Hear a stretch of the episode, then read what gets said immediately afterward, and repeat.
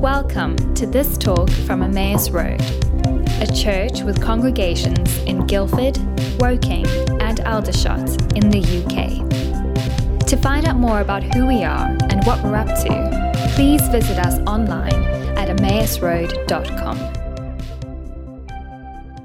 Well, this is a really uh, exciting moment for Sammy and me because, uh, well, for a number of reasons, for two particular reasons. The first is that it was 22 years ago today, spitting distance from where I'm standing now, that we launched 24 7 prayer in uh, Bojangles nightclub. Anyone remember Bojangles?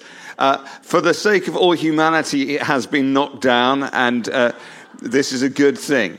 Uh, but uh, we, we, we, launched there. At the time, the, the, wildest thing we could imagine was that perhaps we might be about to fill the whole of the year 2000 uh, with non stop prayer. And you may go, yeah, big deal. But back then, you had to go to South Korea or Argentina to see night and day prayer. It was unthinkable in England. Uh, so a few crazy people would have the odd half night of prayer or even a night of prayer, but again and again, it's unthinkable. And, and then God just did immeasurably more than all we could ask or think. I remember a big red moon rose above the nightclub that night. That gave the name to the book I wrote about it. And then um, I remember I was in the car park afterwards, and a Venezuelan American man literally handed me a fistful of dollars uh, and said, This is for what God is beginning to do. It felt like a drug deal, but uh, it wasn't. And that was the first money that we were, we were ever given. And uh, from there, God's done immeasurably more than all we could have asked or imagined. And here we are approaching our quarter century of night and day prayer in more than half the nations on earth, having given birth to endless ministries uh, all around the world, uh, from, from you know, prayer spaces in schools through to Lectio 365 and the prayer course and uh, 56 different communities, houses of prayer all around the world, another 30 who are on their way in right now, uh, the renewal of the religious order, the order of the mustard seed. Uh, it goes on and on and on. Uh, God has done so much. And I'm, I'm often described as the bewildered founder of 24 7 prayer. And I've now added to my bio, I am the increasingly bewildered uh, because it's, it's going wilder now than ever before. And that is part of our legacy and history and something I believe that we need to be really proud of and celebrate as a church here uh, in, in Guildford. And uh, so, uh, I don't know, maybe one day we'll get us a blue plaque or something on the estate agent or whether they're going to build on that site.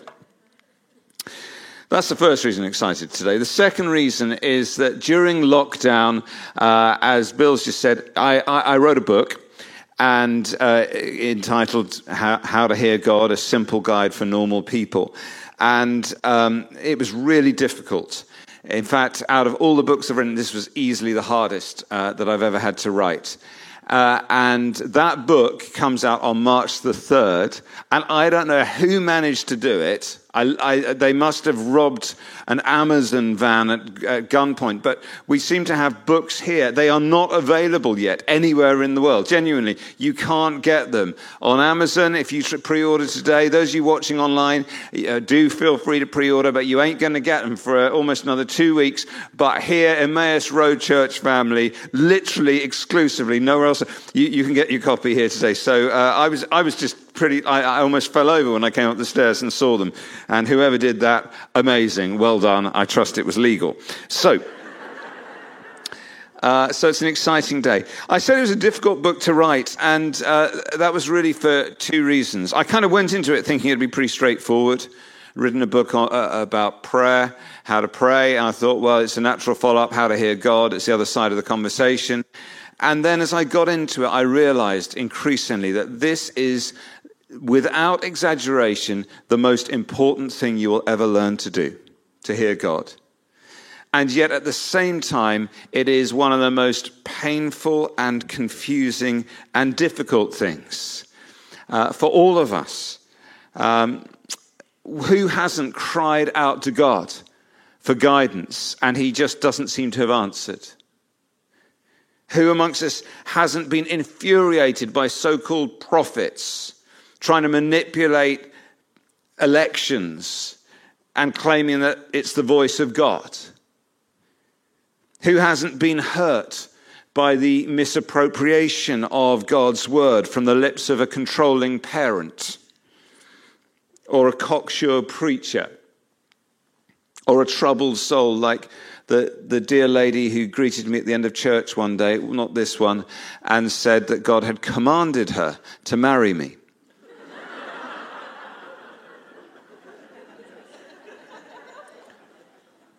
It's confusing, this stuff, isn't it? So let's turn to John chapter 10, verse 27. John 10, 27. The words of Jesus he says this My sheep listen to my voice. I know them and they follow me. Let's read that again. My sheep listen to my voice. I know them and they follow me. So simple. At the heart of the Christian life, at the heart of being a friend of Jesus, at the heart of discipleship, as we think about Safar, the number one thing, according to Jesus, is learning to listen to his voice. Everything else is secondary. And then you listen and obey. That's it. The, the, the word in Greek there, translated as listen, is uh, let me get this right, akuo. Akuo. It is the word we get acoustics from. And so this is not just listening kind of in some broad way, but it's listening for the nuance and the tone, getting to recognize the voice of God. And we're all on that journey together. There are people in this room who are amazing at hearing the voice of God. Bill is far better at hearing the voice of God than me. I cheat. I often go to him and say, Any sense of what the Lord might be saying? I sometimes I'm like a breeze block. I just miss it completely. Uh, and others of us, we may be very new to faith, not even sure if we believe in God. And this talk about hearing God sounds fascinating, but a little bit scary and weird as well.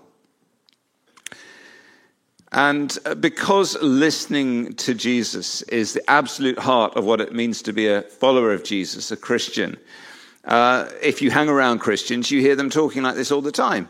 They say, Oh, God said this to me, or, um, you know, the Lord just said something else. And as if it's the most normal thing in the world, which, of course, in many ways, we're going to see it is. But try those lines on your doctor. I'm hearing the voice of Jesus. Or try it on in a court of law. The, God told me to do it, Your Honor and they'll medicate you or lock you up faster than you can shout hallelujah. And so we live in a culture that tends to assume that if people hear the voice of God, they're nutters. And obviously, we need to recognize that religious psychosis is a thing, it's a genuine illness. That some people get very, very confused. But what we mustn't give over is this central aspect of Christian faith shared by two billion people all around the world today which is that to have a real relationship with God means not just talking to Him or at Him, but listening to Him and knowing His voice. And so, uh, you know, we, we, need to be confident in that, not just because Jesus says that that's the key, but also because history attests to that. Many of the greatest men and women who have ever lived have unashamedly talked about the fact that they heard or hear the voice of God.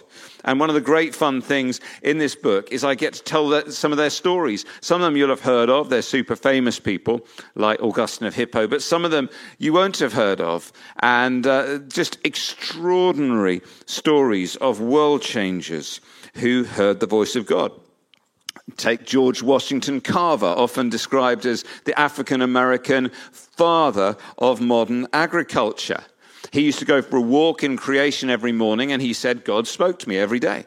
And then he'd come back to his laboratory that he called God's workshop, and the things that had come into his head as he was praying and talking with the Lord, he would then outwork in the laboratory.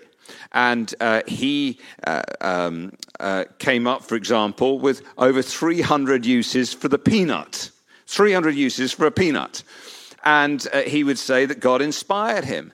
And you say, what's the big deal? The big deal is this that they reckon George Washington Carver lifted hundreds of thousands of people out of poverty because they were able to suddenly farm peanuts. And he got a Congressional Medal of Honor. And, you know, he was, uh, I think, the first non president to have a statue to him erected in, in somewhere in D.C. and so on. Uh, but he shamelessly said, it's the voice of God. Or take Florence Nightingale, the mother of modern nursing. A local girl used to hang out often at Waverley Abbey House because her uncle owned it. And, uh, you know, Boris Johnson has launched all these Nightingale hospitals named after her. Everyone's like Florence Nightingale, hurrah, hurrah. But listen, here's the impetus behind her. Uh, she wrote in her diary shortly before her 17th birthday God spoke to me and called me to his service. What form this service was to take, the voice did not make clear.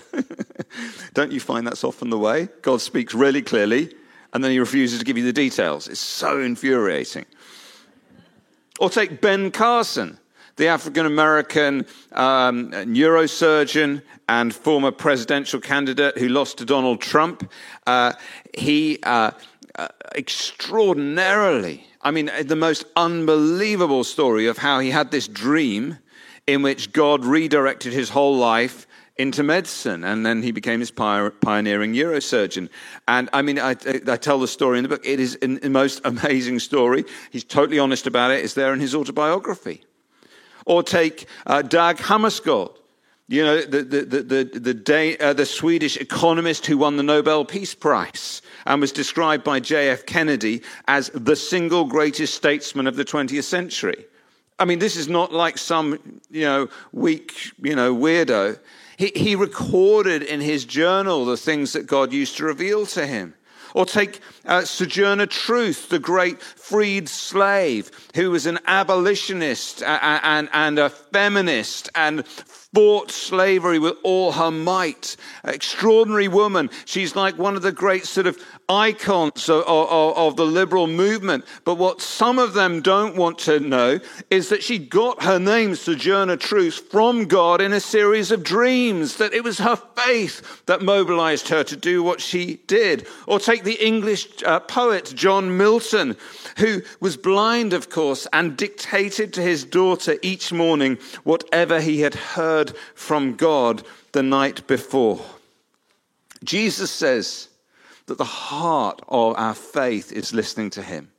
History shows that to hear the voice of God is not a mark of insanity, but of true and healthy humanity. I would go as far as saying if you are not hearing the voice of God, there is something wrong with you. You have that capacity, you have that invitation and that ability to learn to hear the voice of God. So let's make the most of this incredible ability we have.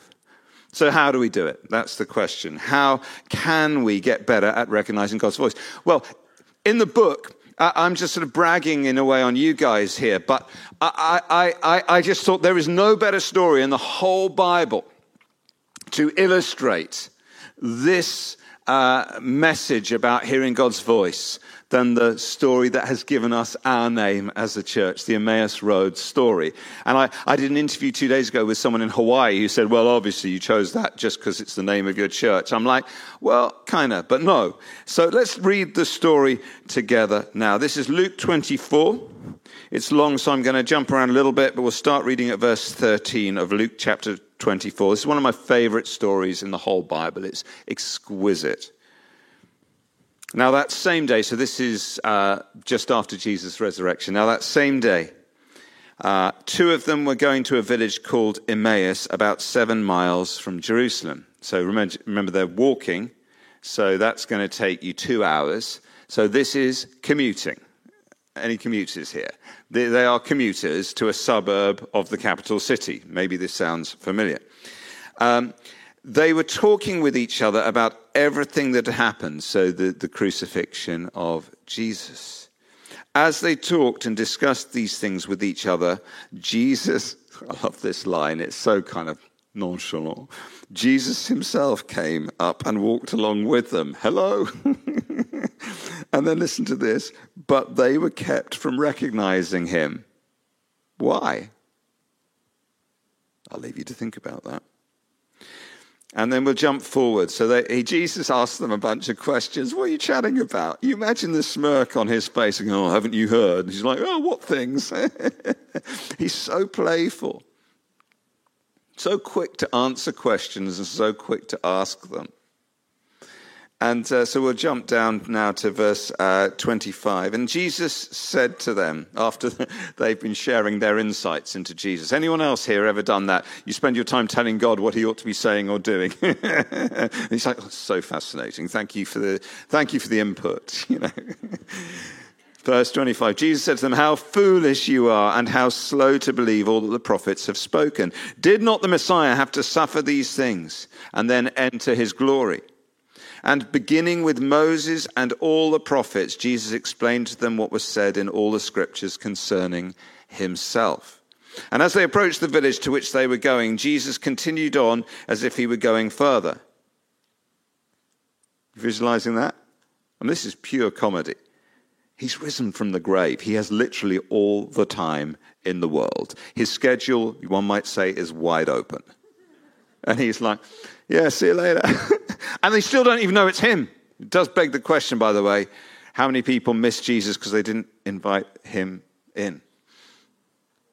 Missed out getting into the Bible. you know, those people like, yeah, I think I might have had COVID actually. I'm not sure. Right before it was a thing, you know, it's like all those people spent their lives. I think we might have had Jesus for coffee, but not sure. Embarrassing, right? So Jesus makes out he's he's walking past. Uh, but they urged him strongly, Stay with us, for it is nearly evening. The day is almost over. So he went in and he stayed with them.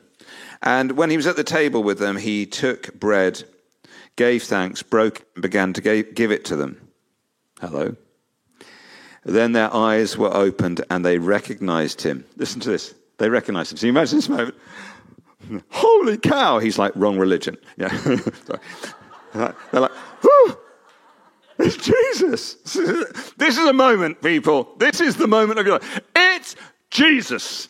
And they, listen, they recognized him and he disappeared from their sight. You cannot tell me he didn't go, see you later. Bing! it's so playful, this story. And they asked each other, Were not our hearts burning within us whilst he talked with us on the road and opened the scriptures to us? I bet they were.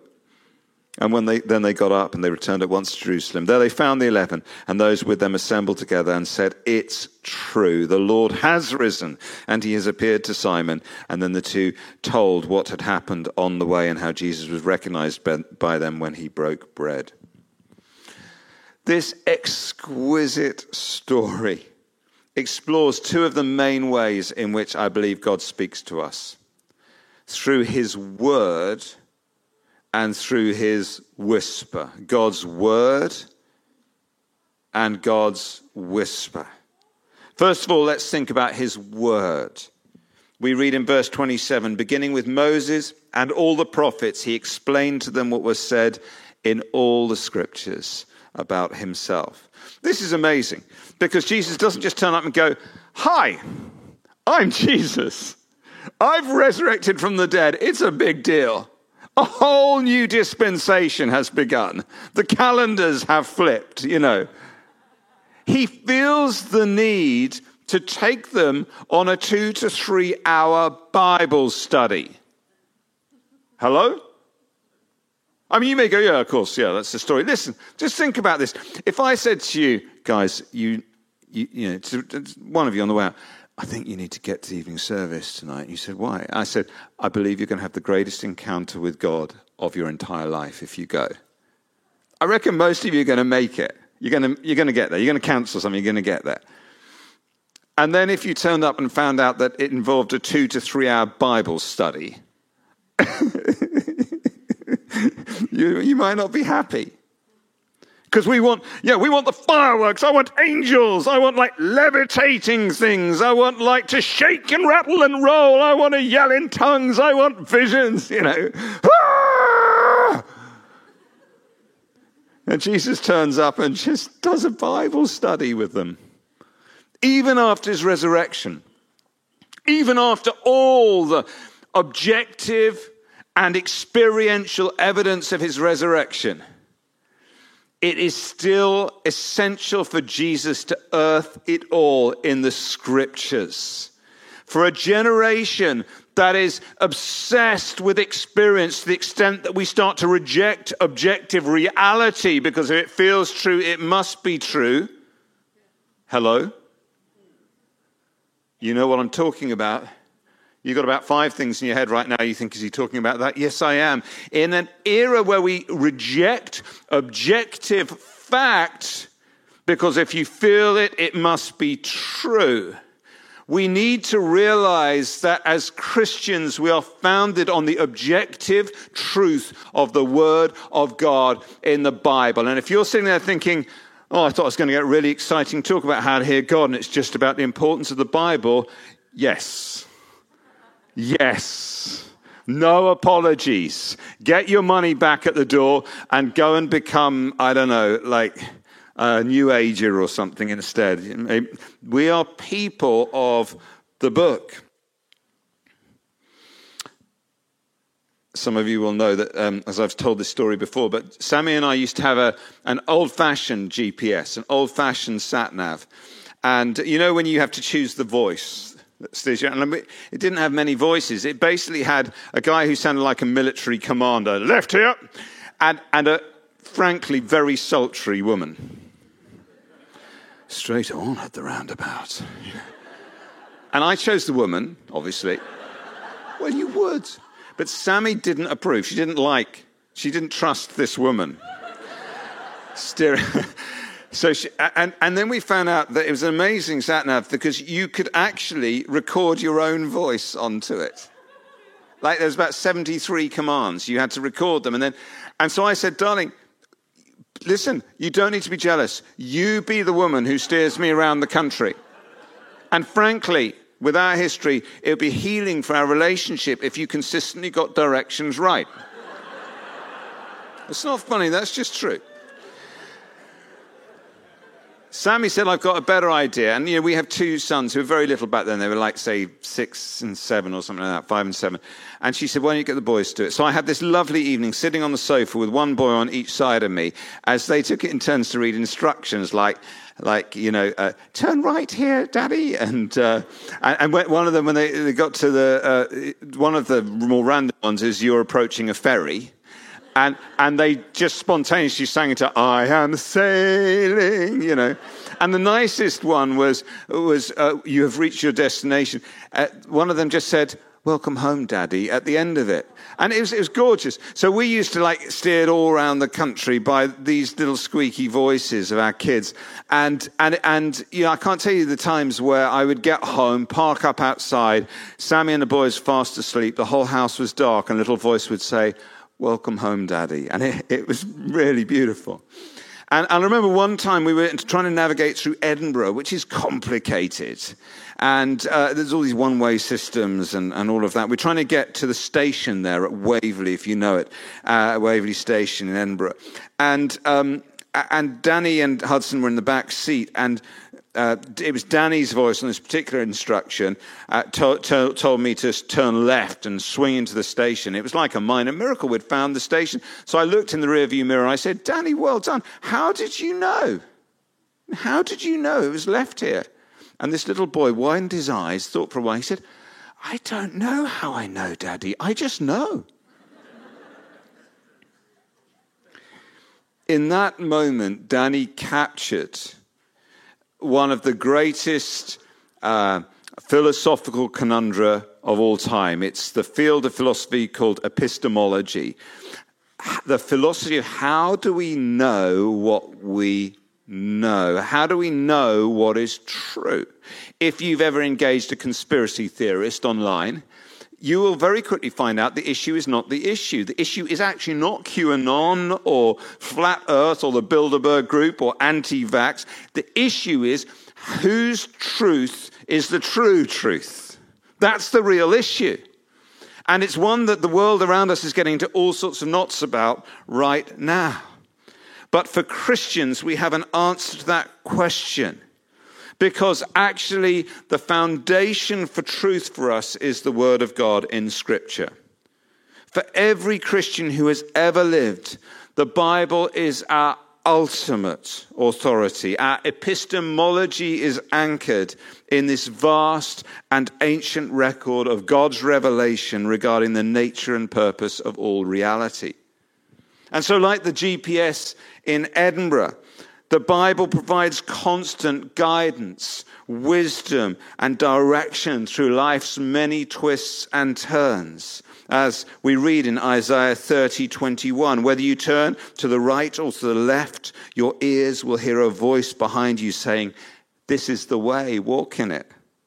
And like that GPS, the voice of Scripture, which can certainly seem quite formal at the start, increasingly becomes familiar to us and even familial to us.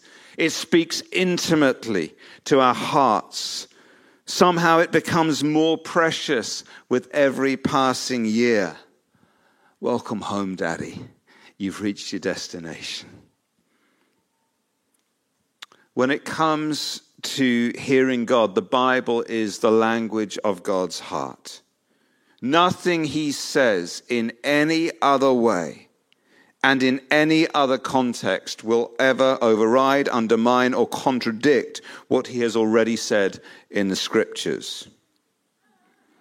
And so we see in this story, Jesus doesn't just turn up and say, Hi, it's me. It's the big Bible study. But of course, let's be honest. And I know many of you are already thinking this. Yeah, Pete, but the Bible can be really confusing.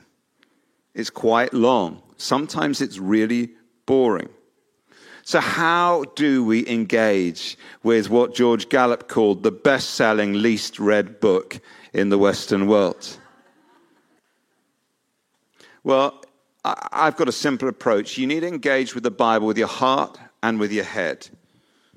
With your head and with your heart. First of all, with your head it's important that we just do a little bit of work to understand it. It's amazing how many people use and abuse the Bible because they just haven't made any effort to understand it. For example, what kind of literature am I reading?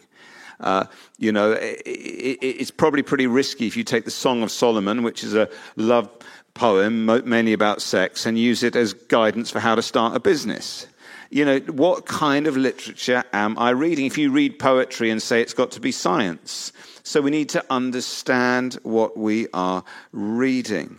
I would really encourage you to get a study Bible. I've always found that really helpful. I often just use the NIV study Bible. It's one of those ones that's got like little cheat notes at the bottom that explain different bits. I find it helpful. Uh, I'd encourage you to get the podcast from the Bible Project. Absolutely fantastic. It's just Bible Project, wherever you get your podcasts from, they're fantastic. They'll help you. Um, and, and, you know, just let's just engage our brains. We can help you a lot more with all of that. But let's also learn to read the Bible with our hearts because a lot of people know a lot of stuff about God. They have a lot of information from the Bible.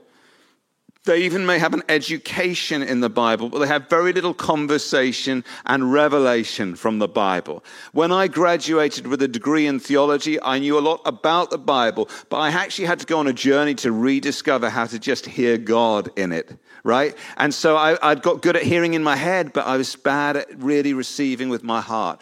That is one of the reasons why the Lectio Divina has become so precious and valuable to me and to many increasingly. I know many of you use the Lectio 365 app that people like Jill and Isway and I uh, and Hannah have the joy of creating. And that's now gone to, we get hundreds of thousands of, of, of users. It's absolutely amazing. But that approach is, is, is a very old one of saying, I'm just going to take a few verses and I'm going to, you know, in the, on Lectio, we, we, we read it twice through. We go back a second time.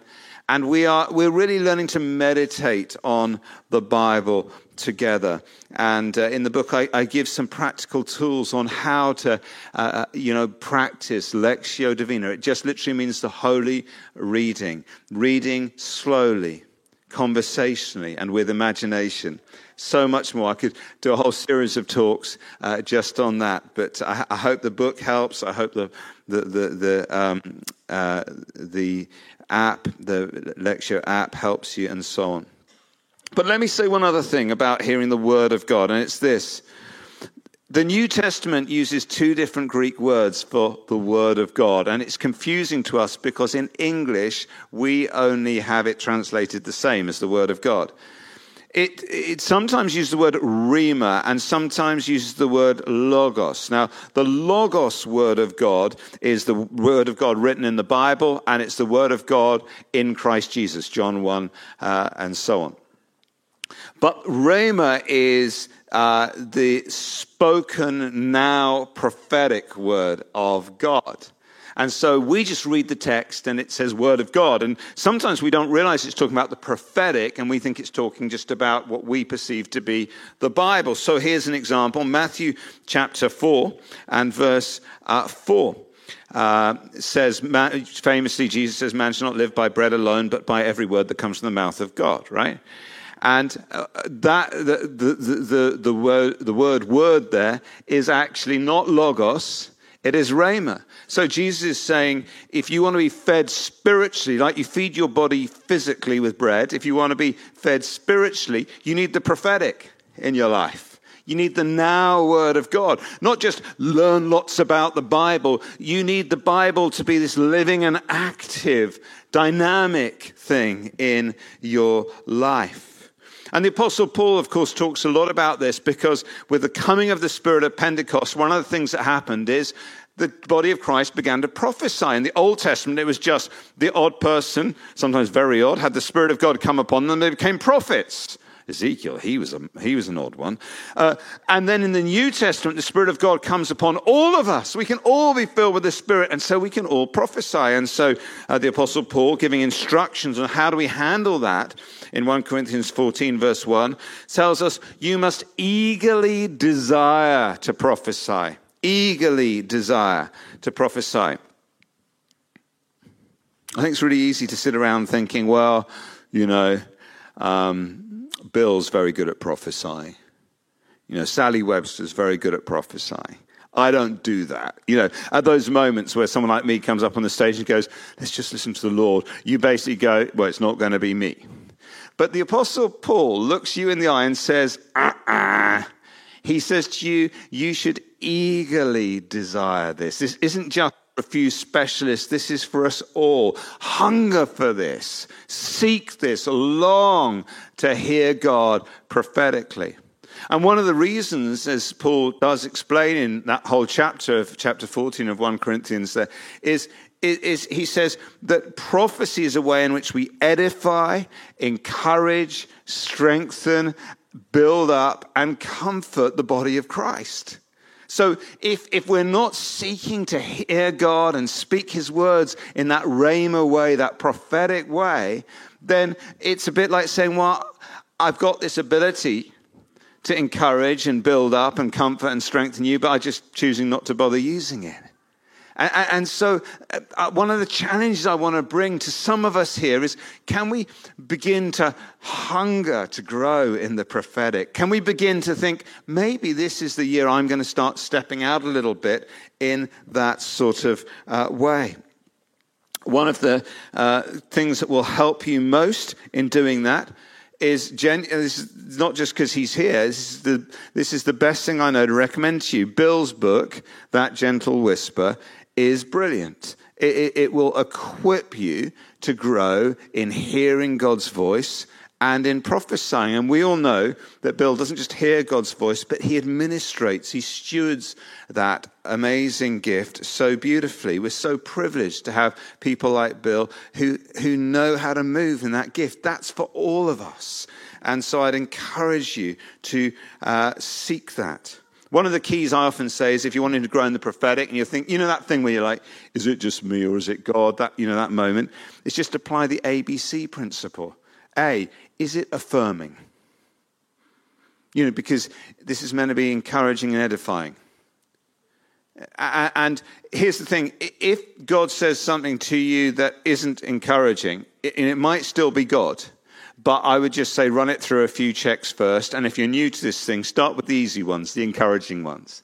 And the good thing about the uh, encouraging ones is even if it's not God, it's God.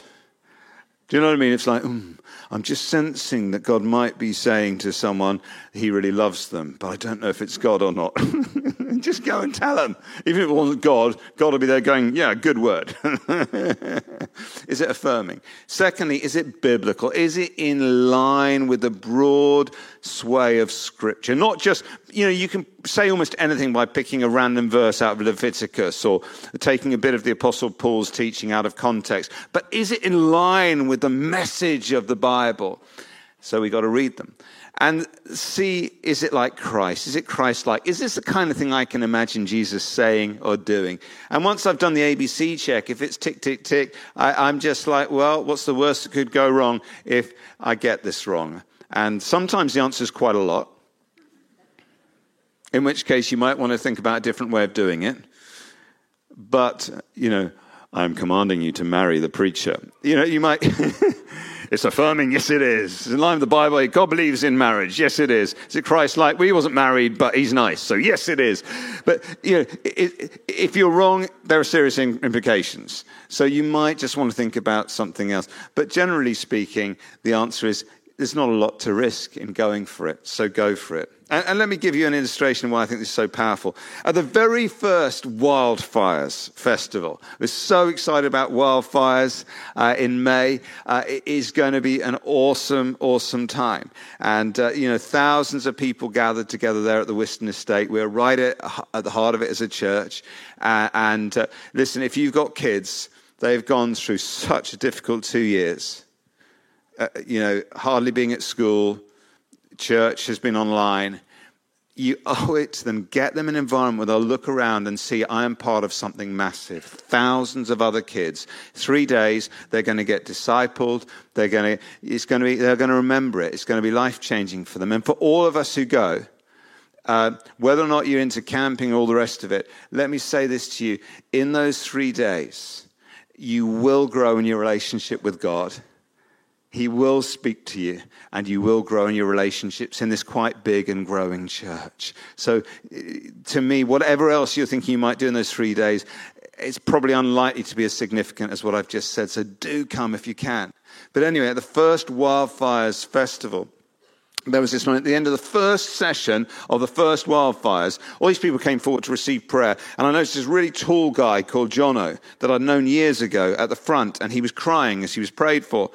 So I said to him after the session, Are you all right? And he said, Yeah, I need to tell you what's happened. He said, I haven't been to anything like this for years. No Christian stuff, no church stuff, no conferences, none of it. Because I had a bike accident, a bicycle accident. It came off my bike. I hit my head. I had a very serious brain injury. I can barely even look at a screen anymore. It's been a really dark time. And he said, But this is my first time back at anything Christian in many years. First session, I thought, I suppose I ought to go and get some prayer. He said, A complete stranger came up to me. And these are the first words. Now, listen to the first words spoken over his life after years of not being in any Christian environment. Him responding for prayer. These are the first words. This guy says to him, As I was approaching you, I saw a guy on a bicycle, and then everything went black. What does that mean? Does that mean anything to you? And of course, Jono just broke down crying. So at the start of the next session, I stood up and I said to all those in the tent, just out of interest, who is like the, uh, like the secret assassin prophet in our midst? Like, who was that? And our dear friend, one of Sammy's and my great friends, Mike Norris, who's the vicar of St. Saviour's, just next door here, came forward. He said, Oh, it was me. I said, Mike, you're amazing. Come on up. I said, Mike, how on earth did you do that? He said, I don't know, it's just random. I was walking towards this tall bloke, and it's not really normal. I started thinking about a bicycle, and everything went black. So I thought maybe it's the Holy Spirit. I guess he did the ABC on it. He turned it into an affirming thing by not saying, I believe the God's saying you're going to die in a bike crash. but by saying, you know, I think that's in the past, and God's got a new thing. And I said, it's amazing. I said to him, How sure were you it's God? He said, About 10%. So I turned to Jono. I said, Jono, how glad are you that Mike took that 10% risk? He said, 100%. here's the thing I wonder if God is challenging some of us to start taking some 10% risks again for the sake of changing the lives of others. Let me finish with one more story. I've talked a lot about God's Word. I've talked about His Word in the Bible, the Logos of God, and I've talked about His prophetic Word, the Rhema, the Rhema of God. I've given you one or two little pointers, Lectio Divina, for example, using our reading with our hearts as well as our heads. I've given you that ABC model. Uh, is it affirming? Is it biblical? Is it, is it like Christ? But uh, let me draw this together as we think about God's whisper. Because in this story, we see this unbelievably beautiful depiction of the God who's risen from the grave and tiptoes around, and you can easily miss him. We always assume that if, if God spoke to me, I couldn't miss it. It's going to be a loud hailer. Hello, this is God. It's going to be like big boots, you know. It's God for crying out loud. It's going to be, boo, glowing stranger. And what we see is the opposite of that. You can miss God right in front of you for two, three hours.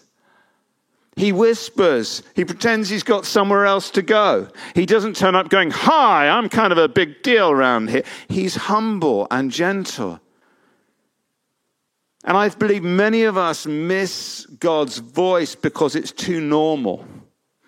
It's thoughts that we're thinking that we don't realize are actually God's thoughts. It's just a Bible verse. It's just a little picture that comes into our head. It's a little impression. But as we seek to grow in hearing God's voice, the invitation is to become more attentive to the things He may be saying. It's weird how weird we get about God when He made everything that's normal. So you cannot relegate God to just a weird, supernatural, strange stuff because he defines normality. So he inhabits it. Richard Rohr says he comes to you disguised as your own life. And so that we have a God here who whispers. That was Elijah's experience, right? That's what gives the title to Bill's brilliant book. So I'm going to finish with a story. Uh, Robert Tanton, I think he's in the Woking congregations. I don't think he's here today, but uh, Robert Tanton connected me with this guy, Sean, who's a professional tiler. And I phoned him up, we had a great chat, and he gave me permission to share this incredible story that I'm going to finish with. Sean, uh, this time two years ago, would not have been anywhere near a church. Uh, he certainly didn't read his Bible. He definitely wouldn't have known what Lectio Divina was. He's just an ordinary guy who was a tiler. And then one night he had a dream during the first lockdown. And the dream, in the dream, he saw uh, Jesus. He saw this man appear to him who was just emanating love. Came up a staircase, walked towards him, put his hand on Sean's shoulder in the dream, and simply said to him, I've got you. He said, When the, the hand of this man uh, landed on my shoulder in the dream. He said, I experienced wave upon wave of such extraordinary love. He said it was unlike any drug I had ever done. It just went on and on. Love, love. Out of note, just this dream. He said, I woke up the next morning and my pornographic addiction had just been broken. And he said, the really weird thing is I had no desire to swear anymore. I didn't even know that swearing was wrong his wife, who knew a tiny bit more about Christianity than him, said, Well, we should start trying to pray. And he was trying to make a very big decision at that time. Uh, see, he has arthritis in his knees. The waiting lists for knee replacement are very, very long with COVID and everything else. And it's really difficult if you're a tiler having to kneel down all the time, right? And someone had come along and said to him, um, do you want to open a tile shop with me? And he was like, Do I do it? Don't I do it? Is it right? Isn't it right? It, you know, it, it's a, a recession. You know, is this the right time for a career move? So his wife said, We should try asking Jesus. So he said, Jesus, will you speak to me about this decision I've got to make? Do I keep tiling or do I change career? The next day, he's tiling someone's bathroom, kneeling down, no radio on, when he hears a voice that says to him a word that he doesn't know is in the Bible. The word is this Corinthians. Interesting, there are some, uh, uh, there are some tiles called Corinthian tiles, but here's Corinthians. So he gets a pencil and writes it on the wall because he knows he's going to tile over that bit. Then he hears another word, seven. And then here's another number, 26. So he writes Corinthians 7, 26 on the wall. And he takes a photo of it and then tiles over it. And he goes home, he shows his wife, says, What on earth is this? I heard this voice. She says, I'm pretty sure that's the Bible. So they get hold of a Bible they look up 1 Corinthians 7:26 and the verse I'm about to read you, I guarantee there is no verse in all of scripture that could have spoken more specifically into the question this non-Christian had just asked Jesus than this. Here's what they read. Because of the present crisis, it is good for a man to remain as he is. Isn't that incredible? He knew God had spoken. By the way, it's terrible uh, sort of exegesis, and he's taken completely out of context, but don't worry about that. The Holy Spirit clearly didn't care either. I was looking at Hannah as I said that because I get in trouble for my theology otherwise. Listen, we have a God who speaks because he relates, he loves, he created by speaking, he saved through the word. He comes to us and speaks through the Bible. He speaks to us in dreams and visions. He speaks to our consciences. He walks and talks with us. He says to us, The mark of discipleship is that you listen to me. The question about hearing God is not one of theology because there is no question biblically that God speaks. It's one of psychology. It's learning how we hear. Some of you will be more likely to hear God by seeing things, some by hearing things, some by thinking. Pete Burton here on the front row has just come alive in new ways by studying theology, and he's a thinker, and it's just enervating to him.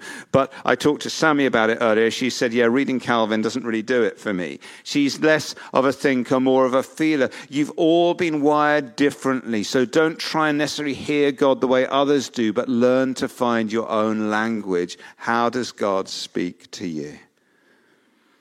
And I want to just finish by inviting some of you in a moment just to stand. I want to get the band back, if that's all right we, we, we just want to, I just want to pray for a couple of people before we finish. And, and uh, I think this is an important moment.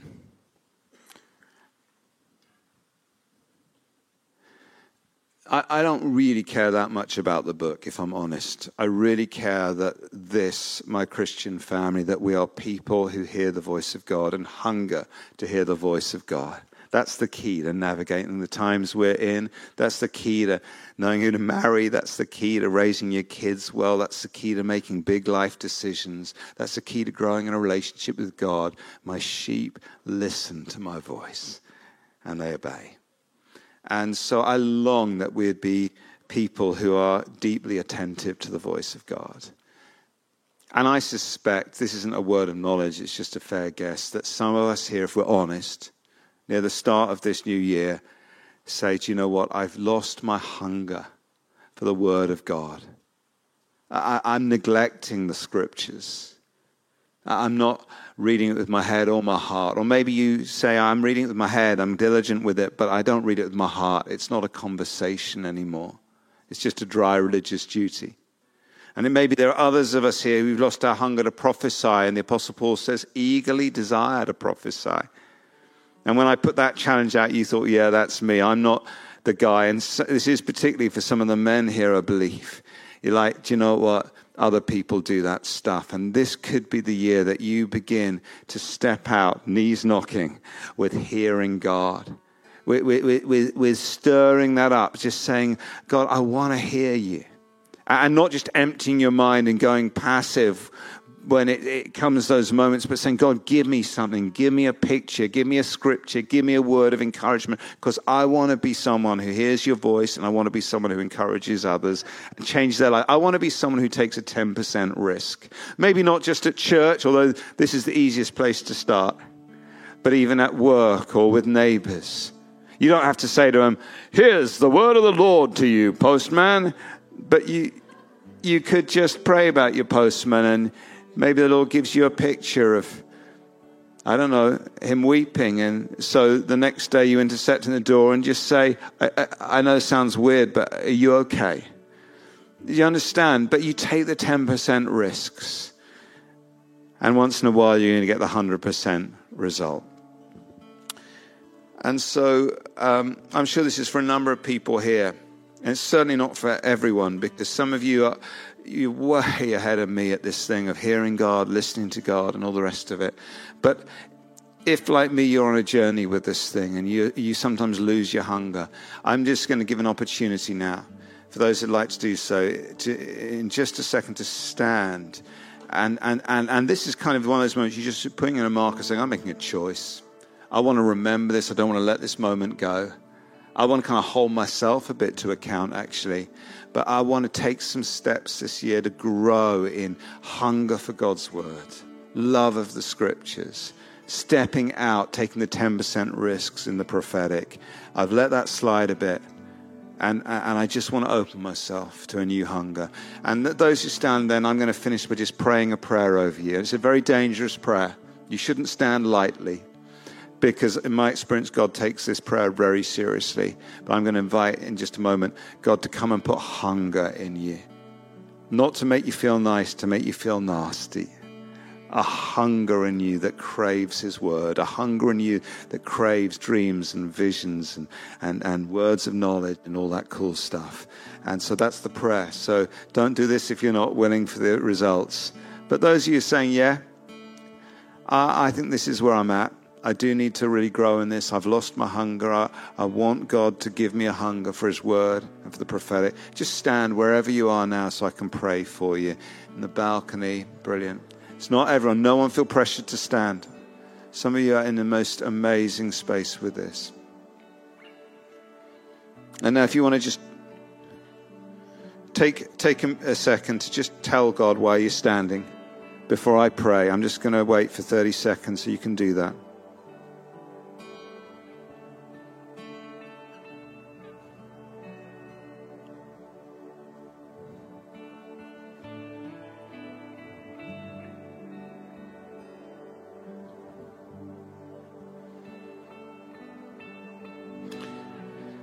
And so, Holy Spirit, I invite you to come and to fill each person standing with a hunger for your word. We hear the Lord Jesus saying, Man, woman shall not live by bread alone, but by every word, every prophetic word that proceeds from the mouth of the Father. And so we want to say to you, Father, we are all ears.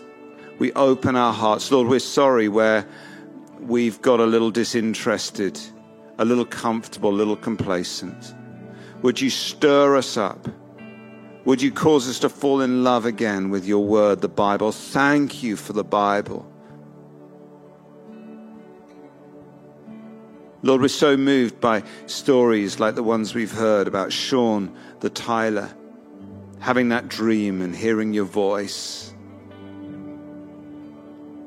we pray, Lord, that there would be a release of dreams and visions and supernatural encounters in our midst. We invite the Word of God to move amongst us, to speak to us, knowing that your Word is, is living and active, sharper than a double edged sword. Do your work amongst us, Word of God. Would you raise up prophets? Would you release dreams and visions? Would you make us a people who truly, Lord Jesus, listen to your voice and obey? Amen.